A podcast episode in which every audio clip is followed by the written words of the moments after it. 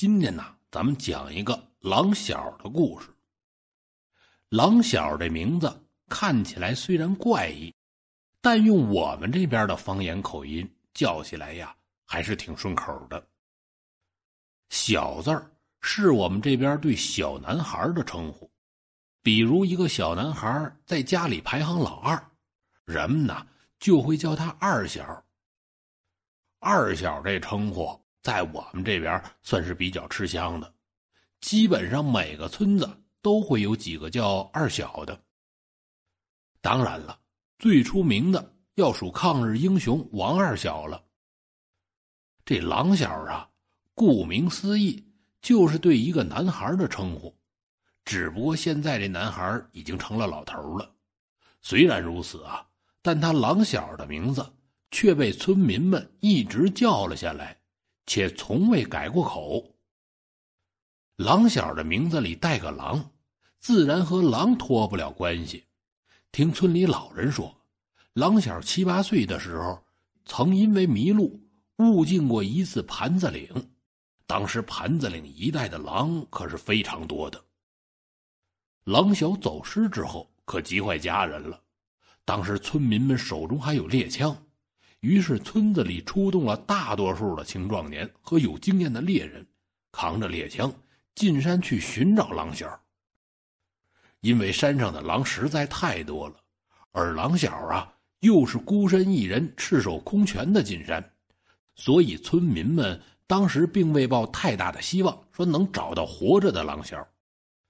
不过呀，等众人寻找到狼小的时候，其结果却和众人想象的情况恰恰相反。村里经过这事儿的人讲啊。等他们走到盘子岭附近时，站在山头上，突然看到狼小正和一大群狼待在一起呢，而且当时的狼小正趴在地上，像是只动物一样四处奔跑，穿梭在狼群中间，似乎玩的是不亦乐乎。而那些狼呢，也似乎没有一点伤害狼小的意思，任由狼小在他们中间穿梭，而且个个是摇头摆尾。一副很喜欢狼小的样子。后来，村民们冲天放了两枪，那群狼发现山头上的村民之后，便冲着狼小呜呜咽咽的叫了一阵，才恋恋不舍的向盘子岭深处跑去。后来，村民们问狼小怎么会和狼混到一起呢？这狼小却一个字都不肯说。从此之后，狼小就叫的这么有名了。听村里老人说，狼小出生的时候是晚上。那天晚上的月亮出奇的亮，也非常的大，而且天一黑，村子周边呐就窜出了很多的狼。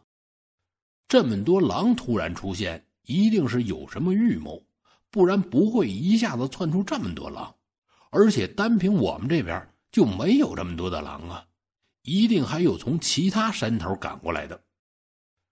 刚开始，村民们以为这些狼要进村袭击畜生，所以村子里是家家闭门，老人和妇孺则躲在房间里不敢出声，而男人们则拿了猎枪，有的爬上大树，有的趴在房顶，个个聚精会神的等着村外的狼进村。不过呀，村外的狼好像知道村子里有埋伏一样，一直徘徊在村外，不曾踏进村子一步。等到了大约十二点时，那些狼呢，就好像事先商量好了似的，纷纷扭头向村外的山上跑去。不过几分钟的时间，就跑得无影无踪了。而狼小就是在狼群围村这个节骨眼上生出来的。那时候，村民们并没有将狼小和狼群围村联系在一起，毕竟那个年代狼还是很多的。也时常有狼群夜袭村子的事发生，所以这次狼群围村，村民们并没想太多。狼小刚生下来的时候，和普通小孩一样，全身皱皱巴巴的，哇哇直哭，并没有什么特别的地方。不过，随着狼小一天天长大，家人呐就发现这小孩有点不对劲儿。比如啊，狼小还在吃奶的时候。看到肉就会两眼冒光，而且非常的喜欢生肉，一看到生肉就会伸手去抓。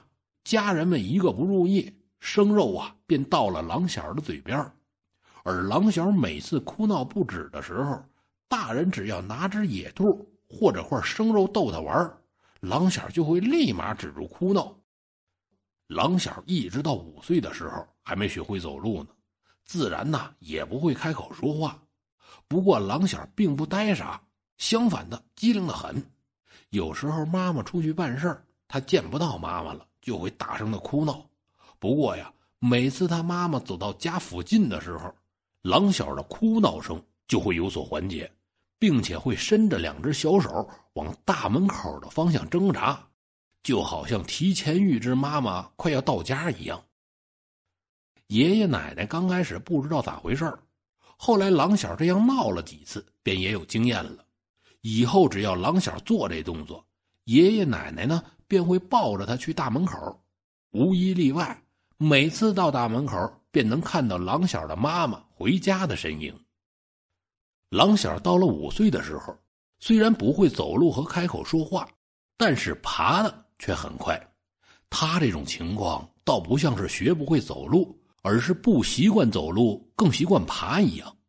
后来家人一看不对头，就找了我们这边一个非常厉害的中医，让他看看郎小的情况到底是什么原因呢？是吧？具体那个中医是怎么操作的，没人知道。郎小的家人呢，也从没对外人说过，就连他家的亲戚也全都不知道是咋回事不过，郎小自打从中医那儿回来，就恢复了正常，没多久就学会了走路，而且呢，还学会了说话。听村里人说，虽然刚开始郎小说话很生硬，但是时间长了，等郎小说的话多了，便也和正常人一样了。不过呀，狼小从此却一口肉都不能吃了，看到肉的时候，虽然还是两眼会冒光。但不知道怎么回事他只要将肉咽下肚中，就会呕吐的很厉害，有时候甚至会肚子疼，而且呀，还是疼的死去活来的那种。狼小从小就吃素，却没有变得慈眉善目，相反呢，他从小就是那种很野的孩子，常常一言不合就把别的小孩是胖揍一顿，而且次次都要见血才罢休。说到血。这狼小小的时候似乎特别喜欢看血腥的场面，每次村子里杀猪，狼小都跟在杀猪匠屁股后面整整一天，而且每次杀猪匠捅完刀子，这猪血从猪身上喷出来那一刹那，狼小都会显得特别的兴奋，两只眼睛会变得很亮，就好像看到了特别珍贵的场面一样。郎小那时候他小。说不清啥感觉，只是觉得这人很难相处，眼神让人感觉很不善。后来长大了，大家才知道，郎小那小时候的眼神里充满的是野性。他这种野性，大家除了在野物的眼睛中看到过之外，就只在狼小的眼睛中看到过。狼小小的时候，因为经常打架，而且出手非常的狠。所以基本没人敢跟他玩，就连大人见了他也要躲着走。当然，狼小惹事之后，他爹也没少打他。不过呀，不管打的多狠，狼小的眼神始终都是那样，脾气秉性呢也不曾改变一点儿。父亲教育他的那些话，他也丝毫听不进去，依旧是我行我素。那时候村里人都说这狼小邪气，他这俩眼珠子呀。简直比狼还要凶狠，而且小小的年纪就敢独自和狼群相处，怕不是恶狼转世吧？如果管不好，长大了呀，怕是就连父母也逃不了他的迫害。这种情况一直到了郎小十四五岁时才有所好转，也就是在这个时候，郎小才开始慢慢的变得懂事了，不再在村子里四处惹事儿了。郎小脾气秉性的改变，还要从他惹了祸，被他老爹在大太阳底下罚站的事说起。听村里老人说，当时有一个小孩和郎小在路上走了个碰头。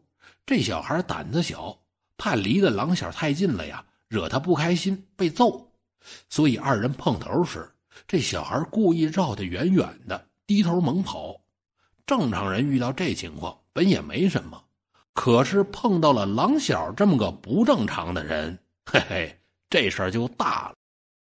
郎小当时觉得这小孩是故意躲着自己走，明显这是对自己有意见呢，所以脑门一热。便喊了一声，想拦住那小孩，问问他说：“你为什么躲着我走啊？”也该着这小孩啊倒霉，听到狼婶叫自己，早就吓得慌了神了，大叫一声是拔腿就跑。不过小孩这一跑就有点慌不择路的那意思了，一个不留神就狠狠的摔了个狗吃屎，顿时磕掉了两颗门牙。这小孩磕掉了门牙，也顾不得喊疼。从地上快速的爬起来，撒腿就向家里跑去。第二天一早，狼小他爹就急匆匆的拎着一筐子鸡蛋，亲自登门去给人家道歉。这事儿啊，才了了。过去那年代，小麦子儿可是稀缺的东西啊！一篮子麦子儿送出去，也彻底点燃了狼小他爹的怒火。回家之后，就扒光了狼小的衣服。罚他去大门口的空地上站着，当时正值酷夏，而且呢还是上午十点多，这太阳最毒的时候。狼小晒了两个小时，嘴唇都开始干裂了，身上啊也开始被晒得发红了。天下老的爱小的，狼小他爹呢也不例外，怕晒坏了狼小。眼看着又到中午吃饭的时候了，所以中间呢一直在问狼小知道错了不。可狼小呢，愣是没回他爹一句，用那双眼充满野性的眼睛死死的盯着前方，是一声不吭。狼小一直晒到差不多一两点钟的时候，双腿呀明显有点软了，而且身上的皮肤也开始脱皮了。可是狼小呢，还是像之前那样，一点认错的态度都没有。这时候，村子里来了个咕噜匠。这咕噜匠看到这一幕后，就径直冲着狼小他爹走了过去，开口就说：“哎，老乡，孩子这是犯啥错了？要这么罚他呀？”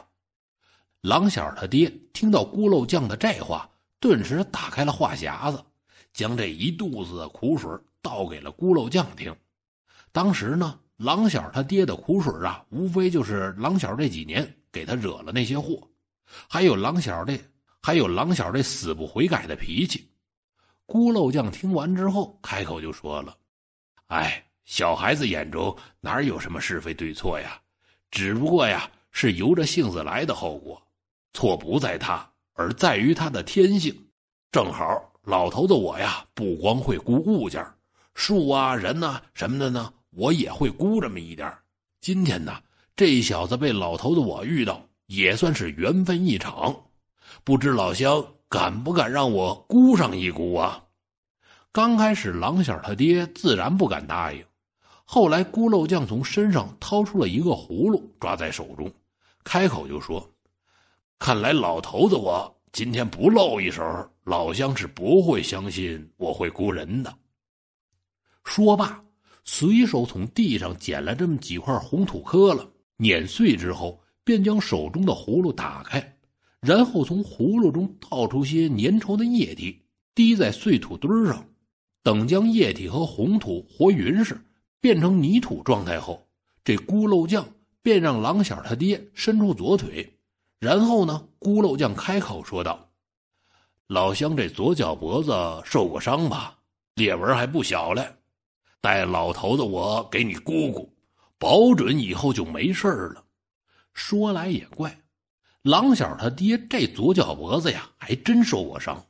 平时虽然不疼不痒，但是啊，却不能做剧烈的运动，就连跑两步时也要悠着点这咕噜匠捧着狼小他爹的左腿，左看看右看看，似乎在研究怎么下手。过了大概有一分钟，咕噜匠伸出小拇指，蘸了一点红泥，快速的往狼小他爹的脚脖子上抹了三下。然后从腰间截下一截麻绳，便将郎小他爹的脚脖子缠了个严严实实。